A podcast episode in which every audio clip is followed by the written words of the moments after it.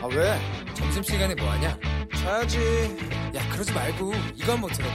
아 뭔데? 지금 당장 라디오를 켜봐. 나른한 오후 깨울 시사 토크쇼. 모두가 즐길 수 있고 함께하는 시간. 유쾌하고도 신나는 시사 토크쇼. 오태훈의 시사본부 네, KBS 일라디오 오태훈의 시사본부 2부 시작하겠습니다. 시사본부는 청취자 여러분들의 참여로 이루어집니다. 샵 9730 우물정 9730번으로 방송 중에 의견 보내주시면 되고요. 짧은 문자 50원, 긴 문자 100원의 정보 이용료, 어플리케이션 콩은 무료로 참여하실 수 있습니다. 또 팟캐스트 콩 KBS 홈페이지를 통해서 시사본부 다시 들으실 수 있고 유튜브에서 일라디오 혹은 시사본부 이렇게 검색을 하시면 영상으로도 방송 모습 확인하시고 유튜브 댓글을 통해서도 의견 남기실 수 있습니다. 매주 목요일 2부에는 촌철살인의 명쾌한 한마디부터 속 터지는 막말까지 한 주간의 말말말로 정치권 이슈를 정리하는 각설하고 시간이 있습니다. 더불어민주당의 최민희 전 의원 나오셨습니다. 어서 오세요. 안녕하세요. 네, 그리고 자유한국당 김용남 전 의원 자리하셨습니다. 어서 오십시오. 네, 안녕하세요. 김용남입니다. 예. 아, 검찰이 8월 27일 압수수색 시작하면서 음. 수사 시작을 했고 음. 어제 58일 만에 조국 전 장관의 부인 정경심 음. 교수가 구속영장 심사를 받았습니다. 그리고 자정이 넘은 시각 전 교수에 대한 구속영장이 발부가 됐는데요. 이번 구속영장 발부에 대해서 두 분께서 어떻게 보시는지 궁금합니다. 먼저 김용남 의원께서 말씀해 주시죠. 뭐 법률적으로는 너무나도 당연했죠. 왜냐하면 네. 구속 사유 중에 크게 두 가지가 도망의 염려 내지는 증거인멸의 우려인데 증거인멸을 여러 차례 시도한 거는 이미 드러났잖아요. 그리고 사안도 무겁습니다. 그 최순실 사태 때 정유라의 2대 어, 부정 입시 때문 그거 한 가지 사유로 아, 최순실이 징역 3년을 받았거든요. 근데 이거는 어, 딸을 의사 만들려고 의학전문대학원에 보내려고 표창장 위조하고 행사하고 그거에 덧붙여서 사모펀드 관련해서 자본시장법 위반이나 여러 가지 혐의가 있기 때문에 아, 혐의도 무겁고 증거인멸의 시도도 여러 차례 있었고 그래서 구속은 당연한 건데 사실은 일반적인 수사 절차에 비해서 오래 걸렸어요. 수사가 기간이 예, 방금 방금 말씀하신 대로 압수색 들어가서 58일 만에 구속이 됐다고 하는데 예.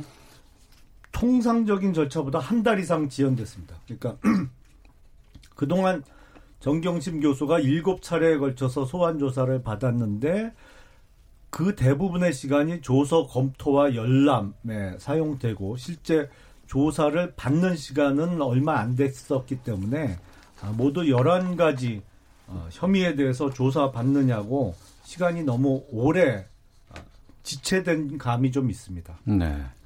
최민희 의원님. 그러니까 말씀하시는 거 보면 어쩜 저렇게 검찰과 논리가 똑같을까. 음. 그래서 김용남 전 의원께서 숨어 있는 검찰의 아, 대장이 아닌가 이런 생각이 들 정도로 판박이 말씀을 하십니다. 어, 예, 예. 느낌이. 어, 그런데 우선은 지난번에 명재권 판사가 조건 씨의 구속 영장을 기각했을 때 조국 전 장관의 동생이요. 예, 네. 자유한국당과 난리가 나지 않았습니까? 예, 예. 근데 나중에 보니까 조건 씨가 진짜 넘어져서 음. 허리를 다쳐서 다리가 마비되고 막 이랬다는 거 아닙니까? 근데 꾀병이라고 몰아붙였었거든요. 네. 그 논리도 이제 그 논리에 따르면 어 저는 어저께 그 영장 발부가 시간이 너무 이상합니다. 시간이요? 예, 어. 12시 18분인가 그랬잖아요. 예, 12시 예. 자정 지나고 나서 엄청 빨리 했어요. 두, 하나는 그 많은 자료를 꼼꼼히 봤을까? 어. 이미 결정 심증을 굳히고 들어간 게 아닐까 판사가 예. 이런 생각을 혼자 해 보았습니다. 그다음에 두 번째는 어, 이렇게 오랫동안 샅샅이 전 가족을 터는 이런 수사가 과연 있었던가. 어. 무슨 이게 한보 사태도 아닌데. 예. 그리고 그 과정에서 나타난 반인권적 수사 이것만으로도 기각해야 마땅했다고 제 상식으로는 생각합니다. 네.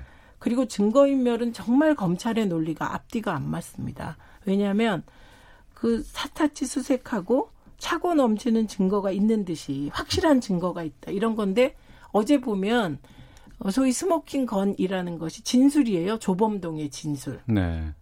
그게 어떻게 smoking gun이 되는지. 음. 그래서 어, 상식적이지 않습니다. 네. 그리고 이게 마지막이 아니고 어. 어, 지금은 뭐 은매 기사로 김용남 전 의원님, 저는 은매 기주고 최민희 전 의원 이렇게 예, 되었으나 예, 예, 예. 이건 뭐 재판이 없었다면 음. 이게 마지막이라면 뭐 그럴 수 있는데 어, 재판 과정은 네. 어, 이게 공개되는 거잖아요. 그렇죠. 예, 이 예. 영장실질 심사는 공개가 안 됩니다. 음. 근데 재판 전 과정이 공개되기 때문에 저는 사법부에 대한 판단까지 네. 다 같이 할 수 있는 기회가 있으리라고 생각하고 음. 어, 그 사이에 이제 정경심 교수 건강이 문제인데 예. 어제 화면상으로도 이 눈 부분은 표가 나더라고요. 그러니까 음. 건강 관리를 어떻게 잘 할 것인가 네. 예, 걱정도 되고 뭐 건강 관리에 좀 만전을 기할 수 있었으면 좋겠다 음. 싶습니다. 네. 이게 뭐 제가 기가 살 일은 전혀 아니고요. 다만 안도의 한숨 정도는 쉴 수 있겠죠. 그러니까 아, 조권에 대한 영장이 기각되면서 도대체 이게 어, 영장 실질심사에 불출석한 사람들, 특히 서울중앙법원은 100% 영장이 발부가 됐었는데 왜 하필 조국의 동생 조권에 대해서만 0.001%의 확률로 기각이 됐느냐? 이게 아, 그동안 아, 문재인 정부 들어서 2년 6개월 만에 아, 사법부의 일종의 장악 내지는 아, 사법부의 정치 편향성의 결과 아니냐. 그래서 이게 법치가 무너져도 너무 무너진 거 아니냐라는 걱정이 여기저기 많았는데 어제 온 정확하게는 오늘 자정 넘자마자 영장이 발부되면서 다 죽지는 않았다. 음. 아, 대한민국의 법치가 그럼 뭐 안도의 한숨 정도는 쉴 수 있는 일 아닌가 싶습니다. 네.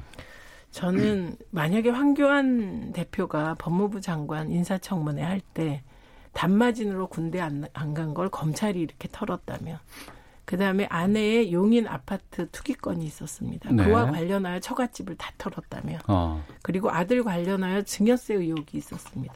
아들 관련해 다 털었다면 그때 검찰이 윤석열 총장처럼 했다면 똑같은 상황이 발생했을 거라고 생각합니다만 법무부 황교안 법무 전 법무부 장관에 대한 그런 식의 검찰의 수사를 했다면 저는 그거 반대입니다. 어. 예, 그래서 오히려 거꾸로 대한민국 법치는 죽었다.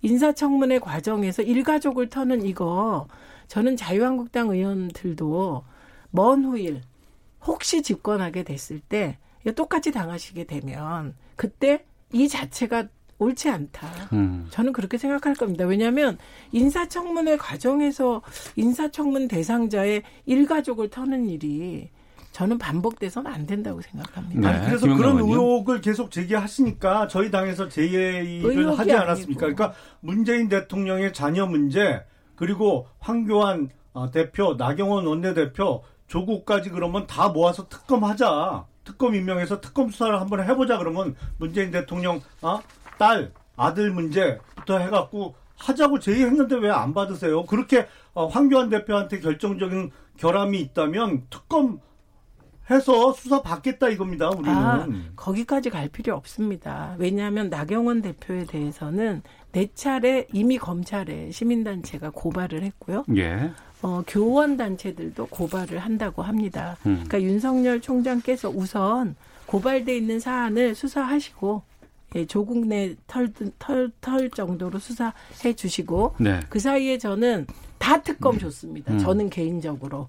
그런데 뭐 저는 제가 뭘 결정할 수 없는 처지라 그런데 다 특검 좋고 특히 나경원 대표 보니까 어 거기도 뭐 학원 사학 문제도 고발이 되는 것 같습니다. 네. 예, 그러니까 그거 다 털었으면 좋겠습니다. 그 영장 발부 네. 이후에 이제 음. 재판으로 이제 제 2라운드가 이제 펼쳐지게 되는 상황인데요.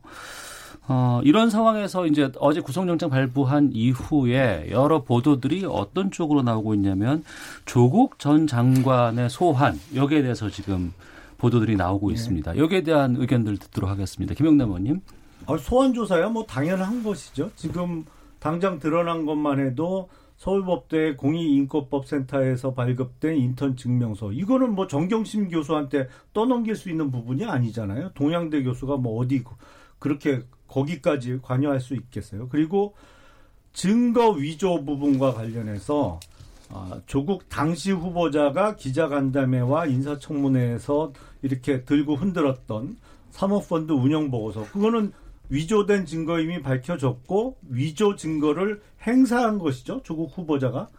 그걸 들여다보면서 이것 때문에 어, 블라인드 조항 때문에 어, 난 몰랐다 그러는데 그거 나중에 다 만들어내는 거잖아요. 8월 하순에. 그게 밝혀졌으니까 이런저런 증거인멸 혐의 또 어, 자택에 있던 그 PC의 하드 교체 문제 부분도 있어서 소환 조사야 뭐 당연한 건데 음. 지금 아직 워낙 이 사건 수사와 관련해서 청와대나 여당이 피사실 공표 어 그 부분으로 겁박을 줘갖고 수사 정보가 거의 어, 알려지 알려지지 않고 있는데 저는 이 사건은 아직도 의문이 가는 게 그 소위 코링크에서 배터리 펀드를 이용해서 인수했던 코스닥 상장사 WFM의 전 오너인 우국한 회장이라는 사람이 있어요. 그 우국한 회장이 코링크 쪽에 거의 돈 100억을 사실상 거저 주다시피 했거든요. 운영사인 코링크에다가 자기 주식 55억 원어치를 무상 증여했어요. 그리고 네. 코링크에서 최초로 설립했던 레드펀드에서 어, 투자했던 익성의 주식을 3배 가격으로 또 사줬어요. 이게 거의 100억 원을 지거든요. 합치면 이게 돈 100억이 어마어마한 돈인데 이거는 누굴 보고 그러면 무상으로 거의 주다시피 했느냐. 이건 거대한 정치 권력을 보고 줬을 밖에 줬었을 밖에 어, 주었을 수밖에 없기 때문에 네. 이건 뭐 조범동도 어, 상대가 아니고 정경심 교수도 그 상대가 아니에요. 이거는 음. 한 사람밖에 없거든요. 그러니까 이 부분에 대한 수사가 지금까지 어떻게 진행됐는지 저도 궁금해 죽겠는데 어쨌든 이건 조국 전 장관을 상대로 수사가 이루어질 수밖에 없는 부분입니다. 수사가 조국 전 장관으로 향하게 된다라고 말씀해 주셨고요. 예, 어처구니 없네요. 예. 저 말씀 참 잘하셨는데 100억을 넣은 사람, 그 사람이 음. 주인입니다. 그게 말이 가져간 됩니까? 게 없어요, 그 사람은. 아니 지금 구도에서 아니 그 그렇게 함부로 말씀하시지 마시고 끼어들지 마십시오. 그러니까 300억 정도가 익성 신성에서 투입된 돈입니다. 그 사람들 다 빼주고 지금 검찰이 뭐 하고 있는 겁니까? 돈의 흐름대로 수사하신다면서요. 돈의 흐름으로 수사해야 되는데 가정으로 수사하고 있습니다. 그리고 지금 가정으로 말씀하시고 있고 그다음에 표창장 인턴 증명서로 사람이 구속되면 대한민국에 구속될 사람 거의 구속 안 될 사람 많지 않을 것 같습니다. 표창장은요. 음. 그게 그 칭찬 이게 뭐랄까요? 칭찬하기 위해서 주는 거지 무슨 다른 의미가 있습니까?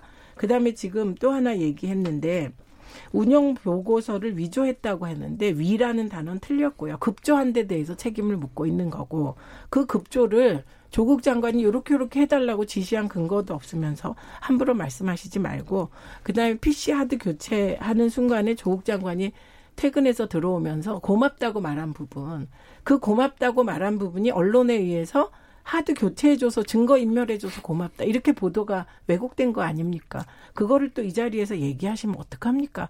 그 신문이라도 꼼꼼히 보고 있는 죄를 물어야지 없는 죄를 만들면 안 되고 그럼에도 불구하고 저는 지금까지의 모든 검찰의 수사가 네. 김용남 의원이 얘기하고 나면 그대로 실행이 됐습니다. 음. 제가 보기에 그리고 예. 조선 조선일보가 방향을 제시하면 보도로 그대로 됐습니다.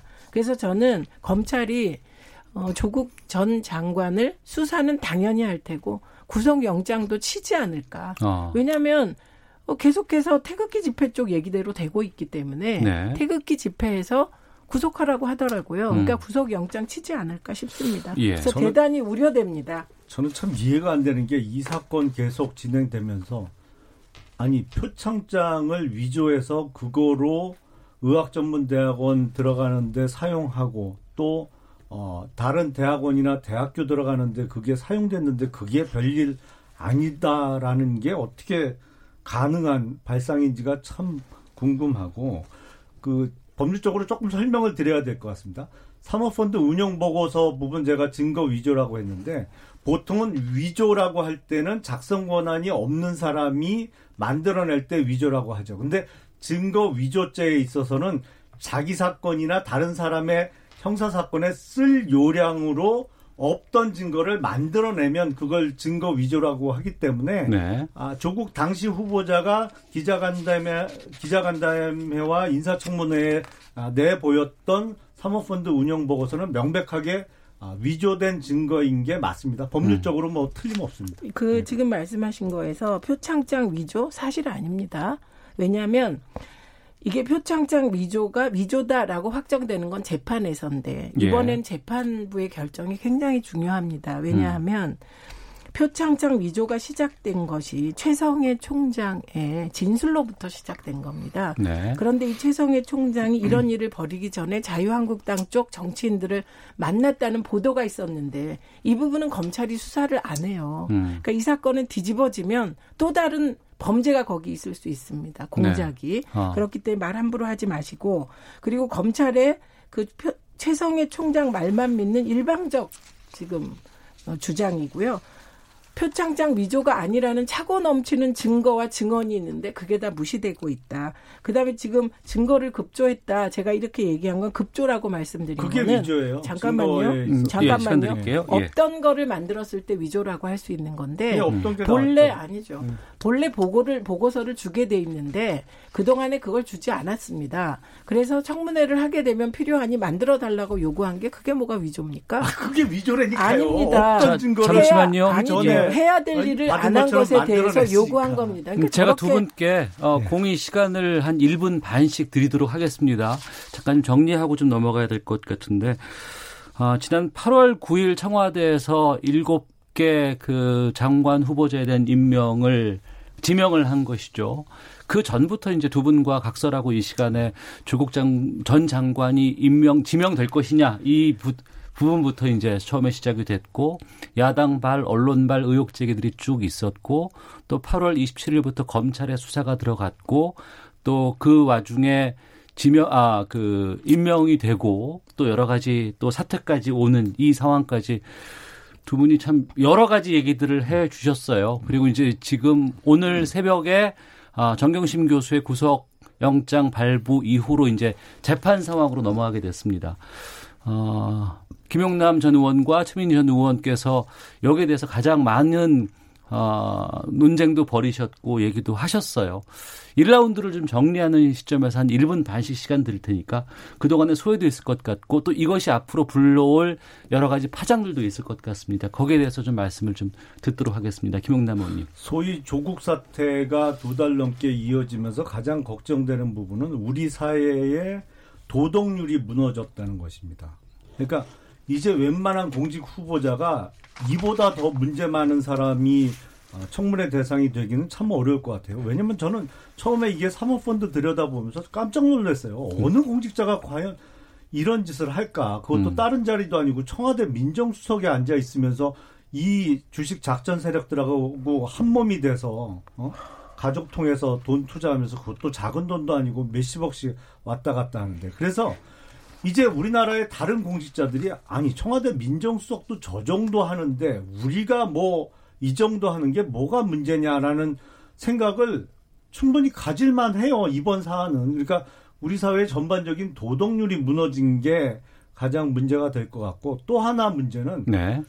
상황이 이 지경이 됐는데 청와대와 민주당의 반성이 없어요 정말로 반성과 참여가 있고 다시는 이렇게 상식에 어긋나는 억지를 부리면 안 되겠구나. 음. 그러면 국민들이 용납하지 않으시겠구나라는 깨달음이 있어야 되는데 여전히 똑같아요 태도가 저는 음. 이거 정말 큰일이라고 생각을 합니다. 예, 최민희 의원님.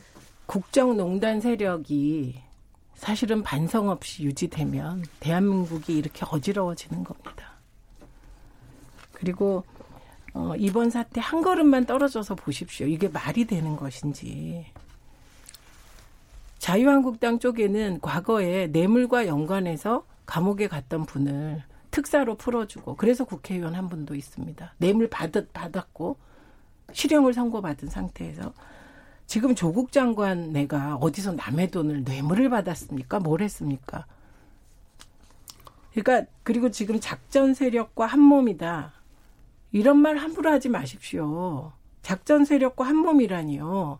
왜 계속해서 그런 가짜 뉴스를 퍼뜨립니까? 지금 아니, 뭐가 가 짜 뉴스예요? 최민희 의원님 시간입니다. 가짜 예. 뉴스입니다. 작전 세력과 한 몸이라는 그 말 책임지셔야 될 겁니다. 저 두 달 전부터 썼습니다. 예. 예, 그래서 책임 물을 겁니다. 그 다음에 한 걸음만 떨어져서 약간 그 확증 편향에서 벗어나서 이 사태를 보시면 어떤 정치인에 따른 LSD 마약 가지고 들어와도 불구속 상태가 되고 어떤 정치인의 아들은 음주 사고를 내고 그거를 은폐하려고 해도 이건 뭐 구속조차 안 됩니다. 대한민국이 정상인지 음.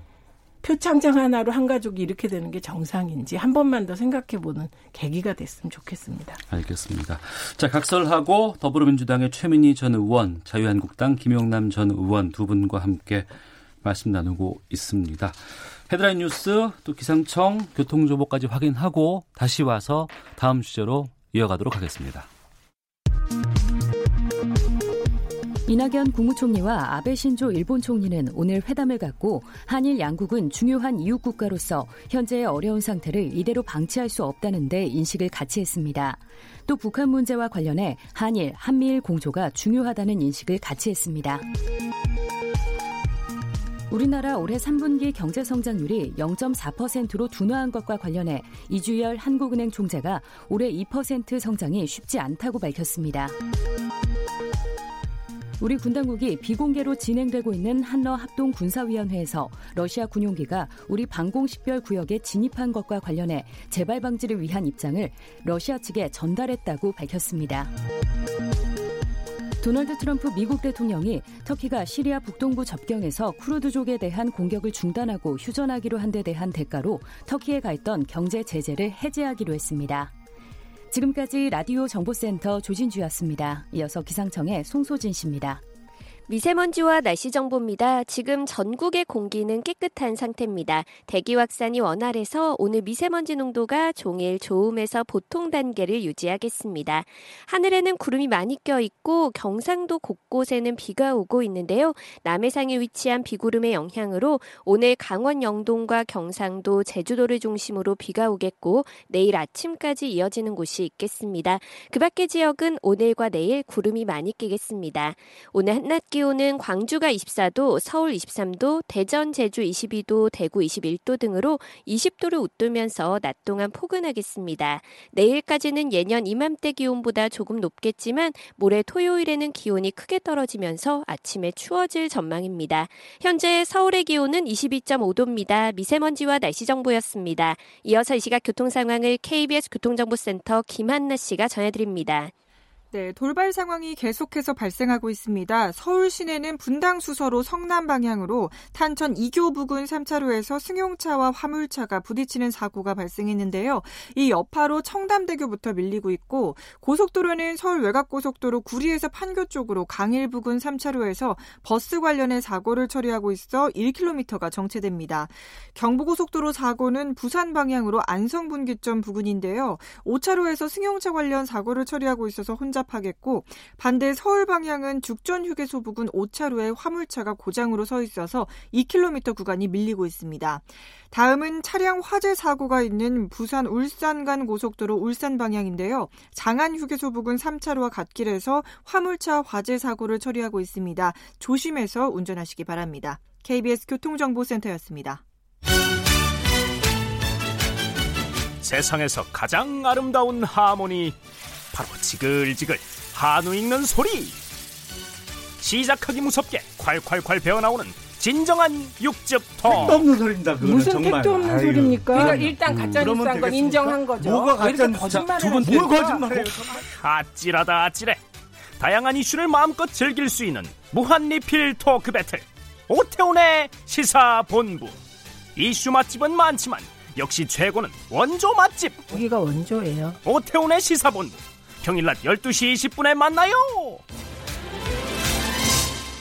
네, 각설하고 더불어민주당 최민희 전 의원, 자유한국당 김용남 전 의원 두 분과 함께 하고 있습니다. 국회 쪽으로 건너가 보겠습니다. 어, 패스트트랙 관련한 법안들 처리를 어, 지금 앞두고 있는 상황입니다. 여야 합의가 돼야 된다라는 입장도 있는가 하면 또 그렇지 않다는 또 입장도 있고 국회에서 이 관련 법안들, 특히 검찰 개혁 관련 법안들을 어떻게 처리할지에 대해서 많은 지금 논란들이 나오고 있는데 여기에 대해서 좀 입장을 좀 주셨으면 좋겠는데 최민희 의원께서 먼저 말씀해 주시죠. 네, 우선 패스트트랙이 두 개 법안이잖아요. 네. 검찰 개혁 법안하고 선거제도 개편안. 네. 근데 자유한국당은 이 두 개를 다 반대합니다. 검찰 개혁도 반대하고 그리고 선거제도 개편하는 김영남 전 의원은 비례대표제를 아예 없애자는 쪽이기 때문에 음. 논의를 할 대상이 아닌 것 같습니다. 네. 그래서 저는 이 부분에 대해선 민주당이 검찰 개혁안과 선거제도 개편안을 야삼당의 의견을 대폭 받아들여서 이거 뭐 어느 거 하나 하자고 하면 음. 그게 되겠습니까? 그래서 잘 조정해서 통과시키길 기대합니다. 그러니까 여당이 대승적 자세가 중요하다 이렇게 봅니다. 시점은 언제쯤으로 보세요?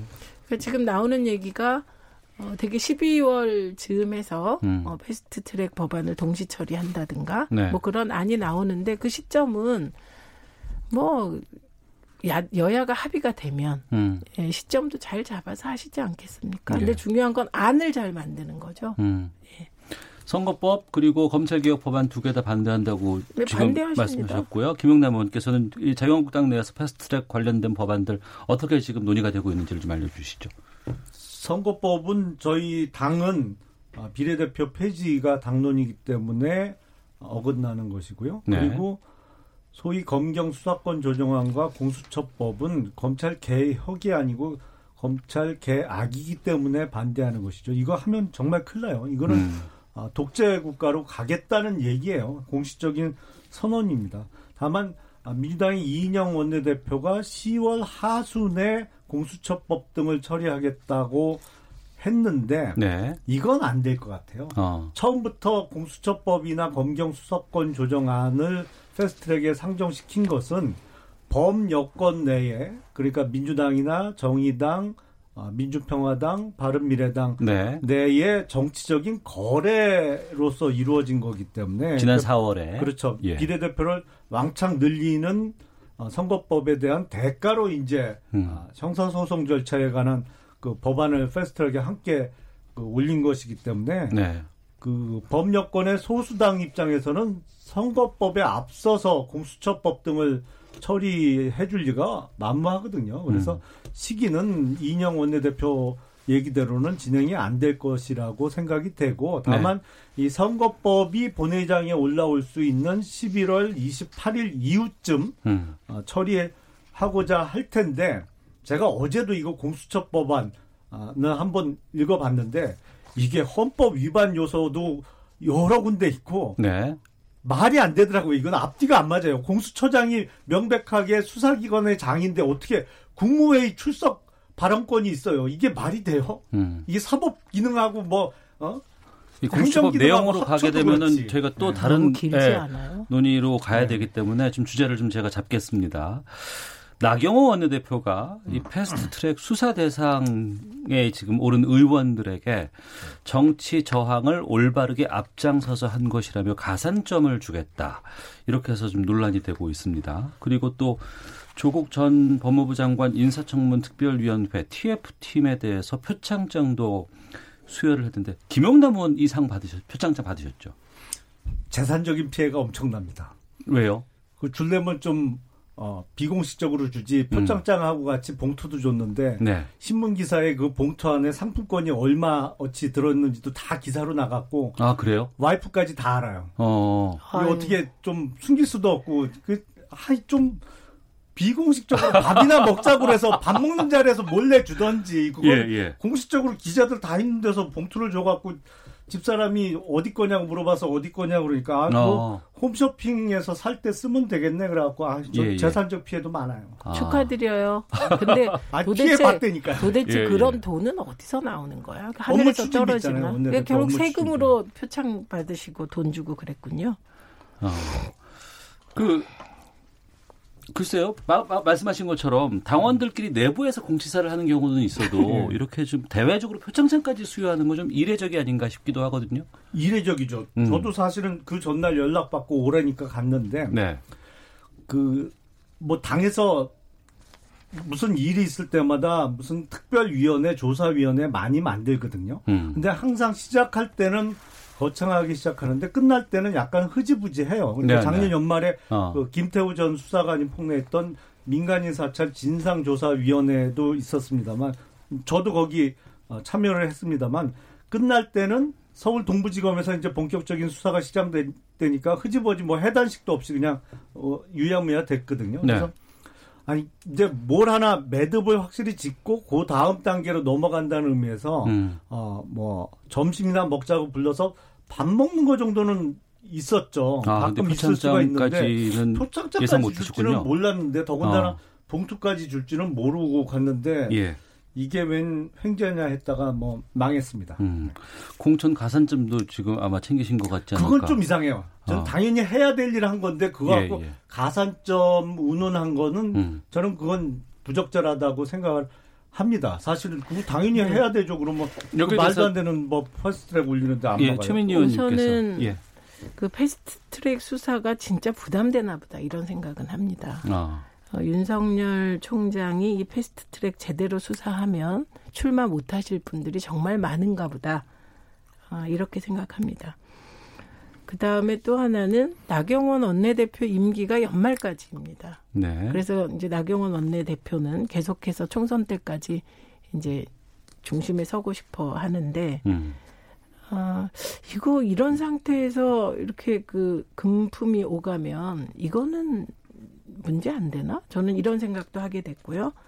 그 다음에 또 하나는 정치가 이런 겁니다. 너 죽고 나 살자. 이게 놀부심보인데, 어, 이렇게 누군가를 아주 거의 뭐 이렇게 그 거의 죽여놓고 어, 이렇게 표창합니다. 그런데 이번에 자유한국당이 특이한 건 대개 정치인들이 이걸 속으로 생각하고 음. 겉으로는 그, 아 애석하게 생각한다. 그러니까 보통은 이제 자유한국당이 정경심을 구속해라 구속해라 이래라 저래라 죽어라 죽어라 했다고 하더라도 네. 막상 구속되고 나면 그래도 좀 안타깝게 생각한다. 이거라도 있었는데 음. 이제 그게 없어지고 너 죽고 나 살자 놀부심보 그대로 드러내는 거죠. 그래서 진짜 보기 안 좋았습니다.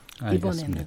아니 정의가 실현되는데 뭐가 안타까워요? 예, 청취자 의견 소개를 좀 해드리고 다음 주제로 가겠습니다. 구하나 삼공님, 어, 조국 장관이 사퇴한 뒤에도 계속 언론에서는 조국 이야기입니다. 이제 그 집안에 죄가 있는지 여부는 재판부에 넘기고 지켜보며 다른 중요한 일에 집중하면 안 될까요? 어, 0626님, 민주당과 한국당이 서로 협력하고 같이 문제를 해결하는 모습은 언제 볼 수 있을까요? 매일 서로 반대만 하며 싸우고 힘들게 살고 있는 국민은 안중에도 없나요? 라는 의견도 주셨습니다. 자, 우리 정부 대표로 일본을 방문해서 일왕 즉위식에 참석을 한 이낙연 총리가 어, 오늘 그 아베 신조 일본 총리와 만나서 문 대통령의 친서를 전달했다고 하는데 관련된 인서트 좀 들을 수 있을까요? 예. 한국과 일본은 서로 이사갈래야 이사갈 수도 없는 숙명적인 이웃이고 어, 이사갈 수 없다면 사이좋게 지내는 수밖에 없는 것이고 50년도 되지 않은 불행한 역사 때문에 1500년의 우호와 교류의 역사를 훼손하는 것은 어리석은 일이다. 이렇게 말씀했습니다.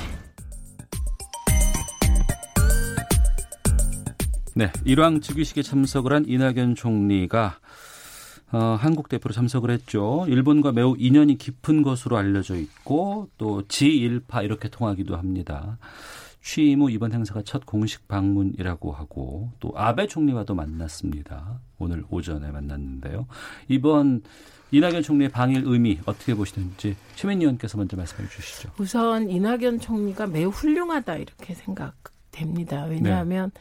지금 한일 관계에서 벌어진 문제는 자유한국당이 뭐라고 해도 이건 아베 잘못입니다.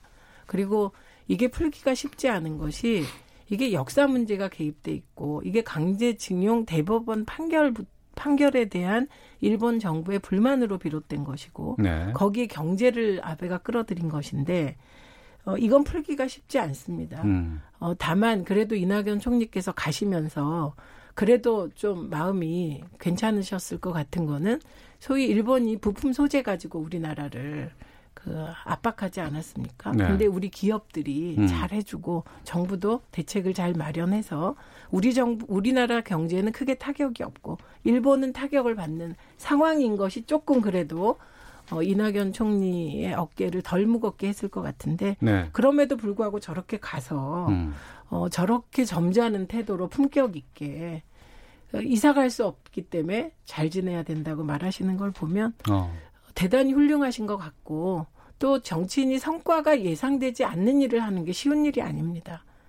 그런데 가신 거 보면 어, 아베가 그래도 안 만나는 것보단 아베를 만나는 게 낫고, 음. 예, 그래서 큰 성과가 안 나오더라도 저렇게 가주신 것만도 대단히 용기 있고 감사한 일이다. 음. 이렇게 생각합니다. 성과가 예상되지 않았음에도 참석한 음. 것은 큰 의미가 있다라고 말씀해 주셨고요. 김영남 의원님.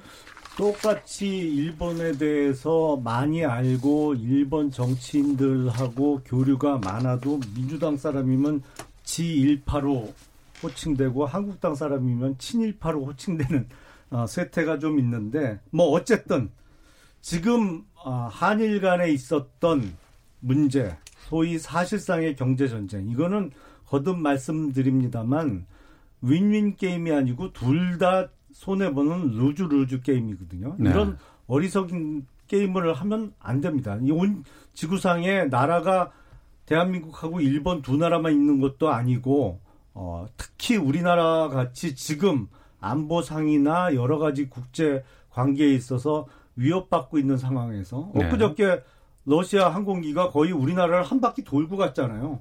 이런 상황에서 이웃 나라하고 자꾸 틈이 벌어지고 어, 관계가 악화되는 것은 결코 바람직하지 않습니다. 그래서 한일 양국의 국정 책임자들이 사실은 신사협정을 맺어야 돼요. 빨리 만나서 음. 정상회담 해서 우리 모두 뭐 과거는 있고 지금부터라도 한일 관계를 국내 정치적으로 이용하지 말자라는 신사협정을 어, 맺어야 돼요 두 분이. 네. 그리고 이제는 다시는 어, 어떤 정치적인 목적으로 경제를 희생시키고 안보를 희생시키는 일을 그만둬야 됩니다. 음. 어쨌든 이낙연 총리께서 이번에 일본 방문해서 어, 그런 물꼬를 트는 계기를 좀 만들고 오시기를 기대하겠습니다. 네. 근데 최민 의원님. 문재인 대통령께서는 만나려고 시도도 했고, 음. 우리 정부는 음으로 양으로 노력을 했고, 예. 그게 다 증거로서 남아 있는데, 그거를 안 받아들이고 무조건 그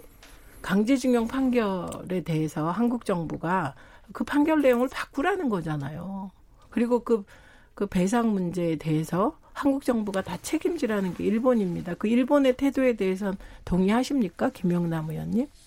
저는 문재인 대통령께서도 사실은 네. 한일 관계를 국내 정치적으로 상당히 아니 그거 그 얘기하지 마시고 생각이 아베 않아요. 아베에 대해서 어떻게 생각하냐고. 50보 100보예요, 사실은. 어떻게 50보 100보입니까? 지도자들이 50보 그러니까 100보예요. 친일파란 소리를 듣는 겁니다. 아니 그러니까 자기네 쪽은 그게 아닙니다. 아베가 잘못해서 시작된 참... 문제를 어? 아베 잘못이라고 말하지 않고 무조건 문재인 대통령을 욕하니까 친일파 소리를 듣는 겁니다. 이번 사건은 아베가 잘못한 겁니다.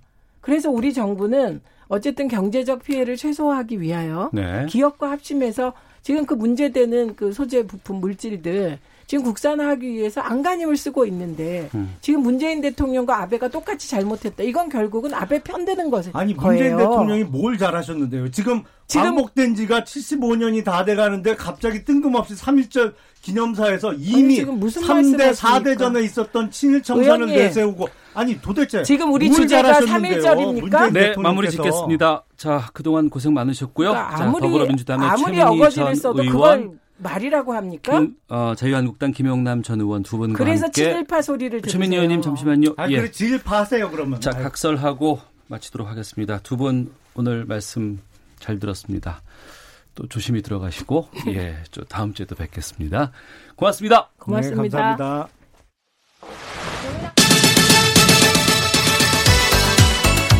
오태훈의 시사본부는 여러분의 소중한 의견을 기다립니다.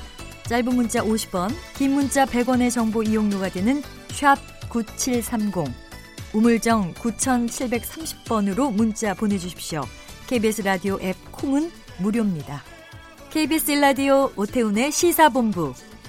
지금 여러분은 대한민국 라디오 유일의 점심 시사 프로그램을 듣고 계십니다. 네, 1시 45분 향하고 있습니다. 두 분 가시고 저는 신유진 변호사님 오면 참 기분이 좋습니다. 예. 포근하기도 하고. 네, 안녕하세요. 자, 한 주간의 네. 시사 이슈를 법률적인 관점으로 풀어보는 시사법정 신유진 변호사와 함께 하겠습니다. 자, 어제 대법원에서 관심 끄는 판결이 나왔어요. 네. 유전자가 달라도 친자식으로 봐야 한다는 내용이었는데. 네. 그러니까 정상적으로 가정을 이루고 생활하는 그 사이에서 생겨난 태어난 아이는 친자식으로 봐야 한다. 뭐 당연한 걸 수도 네네. 있지만 또 어떤 네. 또좀 특별함이 좀 있는 거 아니에요? 네네. 그러니까 민법의 844조에 네. 혼인 중 포태한 자녀는 부의자로 추정한다라는 친생 추정의 조문이 있어요. 포태라는 말이 아? 임신입니다. 아, 예, 네네. 예. 임신한 자는 어 이제 주- 부의자로 추정한다라고 네. 했는데 그 혼인 중이 음. 부분에 대해서 이제 예전에 대법원에서 어 장기간 별거한 상태에서 포태를 한 경우 임신을 한 경우에는 네. 예. 부의자로 추정하지 않는다고 했어요. 어. 네. 그러니까 전혀 뭐 임신을 할 수 없는 상황인데 네. 남편의 자녀로 임신할 수 없는 상황인데 음. 장기간 별거 한 경우에는 예, 예. 어, 부의자로 아예 추정을 하지 않는다라고 음. 했는데 이 대법원 사건에서 이제 주목할 만한 점은 그러면 장기간 아예 남편이 이제 임신을 시킬 수 없는 상황에는 부의자가 추정되지 않으니까 네. 아예 부의 그 이제 이거 인공수정한 사건이거든요. 음. 인공수정 부의 그 정자로 인공수정하지 않은 제3자의 정자를 제공받아서 네. 인공수정한 경우에는 부의 자로 추정되지 않는 게 아니냐. 음. 그 친생 추정 자체를 깨는 그런 소송이 있었는데 네. 어, 법- 대법원에서는 그렇지 않다. 음. 왜냐하면 남편이 아내와 이제 혼인을 했는데 네. 남편이 무정자증이었어요. 어. 그래서 그 아이를 낳을 수가 없는 네, 상황이었군요. 아이를 낳을 수 없는 상황이어서 예. 아내와 동의를 하여서 예. 제3자의 정자를 제공받아서 어. 인공수정으로 아이를 가졌습니다. 예. 그래서 아이를 함께 키우면서 생활을 하다가 음. 이제 어 둘째 자녀가 생긴 거예요. 이건 인공수정이 아닌데. 아, 예, 예, 예. 예. 어. 그러니까는 어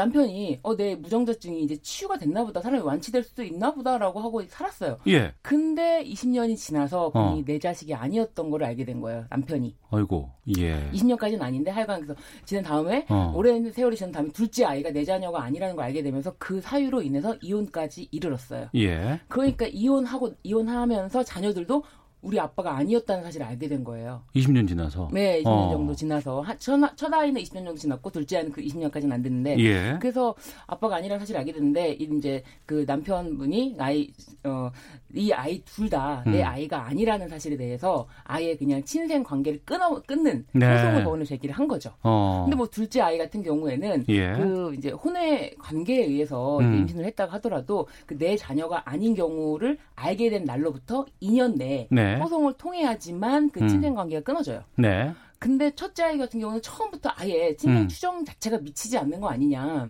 그럴 수 있죠. 예. 네, 예, 인공수정이니까. 어. 그래서 이제 그 장기간 별거 사유와 동일하게 인공수정한 아이도 어. 친생 관계를 끊을 수 있는 것이 아니냐 해서 소송을 제기했는데 했는데 법원은 그렇지 않다. 어. 이게 인공수정도 남편의 동의를 동의에 의해서 한 거였고 그 가정의 보호를 받아야 되는 그 이제 관계가 형성이 됐다라고 음. 해서 그 경우에는 어, 친생 추정이 끊어지지 않는다라고 판단을 내린 거죠. 그러니까 이번 그 대법원의 판결 네. 이것이 판례로 남는다 그러면 앞으로의 좀 여러 가지 변화가 좀 있을까요? 그렇죠. 이제 어 자- 혈연 관계라는 것 그 부에 자 추정되는 뭐 혈연 관계만이 중요한 것이 아니라 음. 그 자녀로서 맞이하고자 하는 그 네. 동의에 의해서 어. 뭐 인공 수정을 했다 하더라도 음. 그 반드시 그뭐뭐 유전자 이런 거와 관계 없이도 네. 그 자녀로서 이제 계속 법적인 보호를 받아야 되는 그런 음. 관계가 확립이 되는 거죠. 네, 그러니까 인공 수정이었지만 합의하에 이루어진 그렇죠. 것이기 때문에 이것은 친저로 봐야 한다 네, 이런 네. 판결 어제 대법원 판결로 나왔기 때문에 좀 짚어봤고요. 네. 다음 또 소식도 좀 짚어보겠습니다. 횡령과 배임 등의 혐의로 대법원에서 징역 3년의 실형이 확정됐습니다. 신격호 롯데그룹 명예회장. 이 형 집행정지 신청을 검찰이 받아들였어요. 먼저 어떤 사건이었는지 어떻게 해서 이 징역형이 확정됐었는지부터 좀. 알려주시죠. 그 롯데 시네마 매점 운영권을 네. 그 장녀와 그리고 이제 사실혼 관계 배우자 그쪽 모녀에게 네. 넘겨서 회사에 770억 상당의 손해를 입혔다라는 그 횡령과 배임 그 혐의로 징역이 확정이 됐는데 네. 고령에 지금 음. 도저히 뭐 수, 수감 생활을 할 수가 없다라는 사유로 형집행 정지 신청을 한 거죠. 예, 예. 음. 그 검찰이 이거를 수용한 거 아니겠어요? 신청을 네네네. 받아들인 거 아니겠습니까? 왜냐하면 예. 이분이 지금 상태가 어 거의 그 정상적인 의사 뭐를 할 수는 없는 상 그 생활을 할 수가 없는 상태예요. 그래서 예. 뭐 영양 수액을 받고 음. 의사 소통 자체가 불, 불가능하고 아, 그 정도예요? 그리고 그 정도 어. 왜냐하면 지난번에 이제 출석할 때도 예, 예. 굉장히 뭐 고성을 지르면서 음. 전혀 이성적인 어떤 발언을 하는 상황이 아닌 거를 봤고 음. 그리고 또 이제 과거에 법원에 네. 한정 승인 저기 심판 청구를 해서 한정 음. 승인으로까지 인정을 받은 게 지금 정상적인 어 의사 능력이 있다라고 보기가 어려운 상황인데다가 네. 거동도 불편하고 어. 뭐 지금 수감 생활을 할 경우에는 스스로 밥을 먹고 뭐 생활을 하고 해야 되는데 그런 게 전혀 불편하다라고 네. 해서 했는데 그게 좀 받아들여진 것 같아요. 어. 그 형 집행정지 요건이 지금 현행 법상 어떻게 돼 있는 거예요? 형 집행 정지 요건은 예. 뭐 70세 이상이고 어. 그리고 굉장히 이제 뭐 생명의 위험을 느낄 정도의 건강상의 그뭐 안전 이 음. 위협받을 경우 그리고 또 뭐 이제 출산 이런 경우에 의해서 뭐 출산과 임신 이런 경우에서 잠시 뭐 할 수 있는 경우 근데 잠시 형 집행 정지하는 경우도 있고 네. 이런 경우에는 이제 잠시가 아니라 아예 별도로 이제 뭐 형사소송법에 두 조문으로 좀 규정이 되어 있어요. 그래서 음. 일시적으로 예를 들면 출산을 위해서 잠시 뭐 네. 이런 경우에 형 집행 정지가 있고 음. 이런 경우에는 아예 그냥 가택에서 가택에서. 네네. 그러면 이제 석방 개념과는 다른 거 아니겠어요? 음, 사실 그렇긴 한데 예. 이 형집행 정지가 되면은 이 검찰에서 관할 경찰서장에게 요 판결문과 이런 사유를 다 이제 넘겨줘요. 그래서 어. 관할 경찰서에서 음. 지속적으로 형 집행 사유가 유지되고 있는지 네. 만약에 예를 들어서 뭐 생명의 위협을 느끼는 어떤 뭐 질병에 걸렸다가 만약에 호전이 된 경우에는 음. 다시 형 집행이 될 수가 있는 경우. 경우거든요. 네. 이 사건 같은 경우는 사실 그렇게 되기가 쉽지 않겠죠. 음. 네. 이 신격호 롯데그룹 명예회장회 같은 경우에는 여러 가지 사업권이라든가 네. 사업 여러 가지 또 어, 뭐 유산이라든가 뭐 네. 이런 것들이 상당히 많이 역할을 지금 갖고 있는 분으로 네. 제가 알고 있거든요. 근데 이렇게 고령으로 네. 거동도 할 수 없고 의사소통도 할 수 없는 심각한 상황이라고 한다 그러면 그런 부분들이 형 집행정지 과정에서 어떻게 될까라는 궁금증도 좀 있어요. 그러니까 이제 사실은 이 롯데 지금 월드타워점 예, 예. 그 뭐 이제 특허 음. 관련해서 이게 굉장히 이제 이슈가 됐고 네. 근데 이 부분은 좀 더 연결이 더 강하게 돼 있는 부분은 신동빈 부회장이었어요. 아. 네, 그분이 이제 어 대법원에서 음. 그 뇌물죄로 70억 원을 준 게 확정이 됐고 네. 그 2심에서는 한편으로 2심에서는 음. 그 뇌물죄 성격에 대해서 그 소극적으로 준 거다. 그리고 그에 대한 혜택을 별로 받지 못했다라는 취지로 네. 집행유예를 받았거든요. 신동빈 회장이 예, 예. 어. 그런데 대법원에서는 그게, 예. 그게 이제 아니다. 음. 이 소극적인 성격의 뇌물이 아니라 적극적으로 이 자신의 그 특허를 위해서 그 면세점 네. 그 특허를 위해서 뇌물을 공여했고 음. 그에 따라서 음, 뇌물을 받은 것이지 뭐 이거를 소극적으로 뭐 못 이겨서 그러니까 억지로 준 건 아니다 이런 취지로 대법원이 확정 판결을 내렸어요. 네. 그럼에도 불구하고 2심에서 음. 그 집행유예를 그대로 확정을 했거든요. 어. 그런 그런 거는 대법원에서는 그 중대한 그 양형이 음. 뭐 10년 이상 이렇게 이런 경우에만 양형을 건드릴 수가 있고 이렇게 뭐 집행유예다 집행유예가 아니다 그래서 이런 부분 양형을 건드릴 수가 없기 때문에 그냥 확정이 된 거지 이 부분에 대해서는 인정이 됐기 때문에 음. 이 신동빈 회장이 그 뇌물로 취득한 그 면세점 네. 사업권이 어. 과연 취소될 것인가 음. 이 부분이 좀좀 연결이 강하게 되어 있어요. 네. 그래서 이 부분에 대해서는 관세청에서는 이 판결이 나오 대법원 판결이 나오기 전까지만 해도 어, 대법원 어, 판결에 따라서 면허를 취소할 수 있다, 예. 특허를 취소할 수 있다. 강하게 얘기를 했다가 지금 지금은 이렇게 얘기하더라고요. 아직 대법원 판결문을 뭐 이제 받지 못했다. 음. 요거를 받고 검토한 후에 그 취소를 할지 말지 결정하겠다. 라고 하는데 많은 분들이 이제 취소될 수 있는 전망을 강하게 점치고 있지만 음. 또 일각에서는 뭐 롯데가 지금 1,500명 그 고령인들이 1,500명인데 네네. 그런 사람들에 대해서 한 번에 어떻게 될 것이냐 이런 운명을 지는 건데 쉽게 결정할 수 있을까라는 또 의문을 또 표시하기도 하더라고요. 음.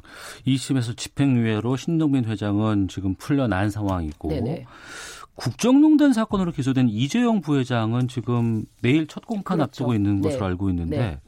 이건 어떻게 보세요? 이재용 부회장은 원래 30 뇌물죄 부분에 대해서 36억 원이었는데 예. 그 16억 원에 대해서도 추가로 뇌물죄가 인정이 됐고 그리고 34억 원말 음. 세필 가격 네. 34억 원도 추가로 뇌물이 인정이 됐기 때문에 총 80억 원, 아 86억 원의 뇌물죄가 인정이 됐어요. 네. 근데 그 신동빈 회장 같은 경우는 70억 원이었거든요. 네. 사실 뇌물죄로만 보면은 16억 원 차이지만 그게 음. 뭐 대동소이하다고 볼 수는 없어요. 아 그래요? 70억과 86억 원. 어. 그런데 그 이재용 부회장 같은 경우는 추가로 된 게 그 이게 횡령이다. 예. 이 86억 원이 어. 횡령해서 준 거다. 어. 요 부분이 추가가 돼서 예. 그 특정 어, 경제 범죄 가중 처벌에 의해서 50억 원이 넘어갈 경우에는 음. 이게 5년 이상 실형이 선고가 돼야 되는데라는 그런 이제 시각이 있는 거죠. 그러니까 집행유예로 풀려날 수는 없는 상황인 거 아니겠습니까? 근데 그게 확정적이라고 말할 수가 없는 게 확정적은 또 아니에요. 네. 이게 한번 네. 장량 감경이라는 게 있거든요. 법원에서 장량 감경이라고 장량 감경. 네, 재량에 의해서 어. 재량에 의해서 예. 한번 감경해 주는 거예요. 어. 그 법원이 판단할 수 있어요. 어. 근데 그게 과연 가능할 것이냐. 음. 이제 그래서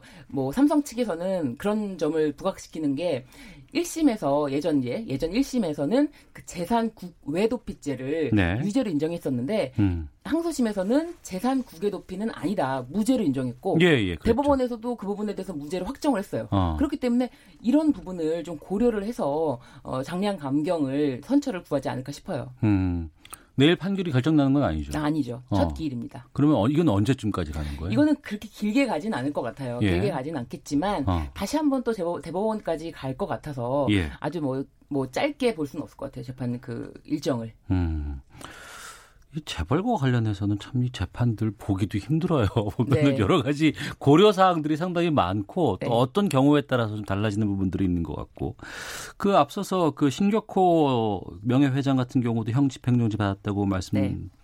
해 주셨는데 그 CJ 이재현 회장도 한번 형 집행정지 받은 적 있지 네, 않습니까? 그렇습니다. CJ 이재현 회장도 신경 근육계 유전성 희귀 질환이라는 어. 그런 질병으로 인해서 뭐 이제 수감 생활을 할 수가 없다. 예. 그래서 형 집행 정지를 받은 사안이 있습니다. 박근혜 전 대통령도 형 집행정지 신청했었는데 그때는 어떻게 된 거예요? 그때는 이제 기각이 됐던 게 네. 인정이 되지 않았던 게 그 허리 통증, 불에 음. 대인 것 같은 통증을 느낀다. 네. 일반인이 느낄 수 없는 정도의 수준의 고통을 호소했는데 음. 그런 부분이 약간 이제 그 어떤 질병이라든지 아니면 이렇게 확고하게 정말 생명의 위협을 느낄 그러니까 생명을 어 뭐 사망할 수 있을 정도의 위험이 아닌데 음. 그 허리 통증이라는 그 사유가 네. 좀 많이 약했지 않았나 싶었어요. 근데 어. 그때 그리고 또 황교안 전 대표는 뭐 국민 통합 차원에서 음. 그러니까 정치적인 목적으로 이제 어 형집행 정지를 신청하는 게 사유가 좀 명확하게 좀 보였어요. 그래서 예. 형집행 정지가 받아들여지지 않았죠. 음, 그럼 지금은 형 집행정지 차원이 아니고, 아니고 그냥 그 수술과 네. 재활 치료 네, 차원에서 그렇습니다. 지금 네. 강남 성모병원에 있는 네. 거죠? 어. 두 달 정도, 석 달 정도라고 얘기했었는데 그 네. 시간이 언제가 될지 모르겠네. 알겠습니다. 여기까지 살펴보도록 하겠습니다. 오늘 시사법정 신유진 변호사와 함께했습니다. 말씀 고맙습니다. 예, 감사합니다. 예, 다음 주에 뵐게요. 네. 자, 오태훈의 시사본부 오늘 소식은 여기서 마치고 인사드리도록 하겠습니다. 내일 뵙겠습니다. 안녕히 계십시오.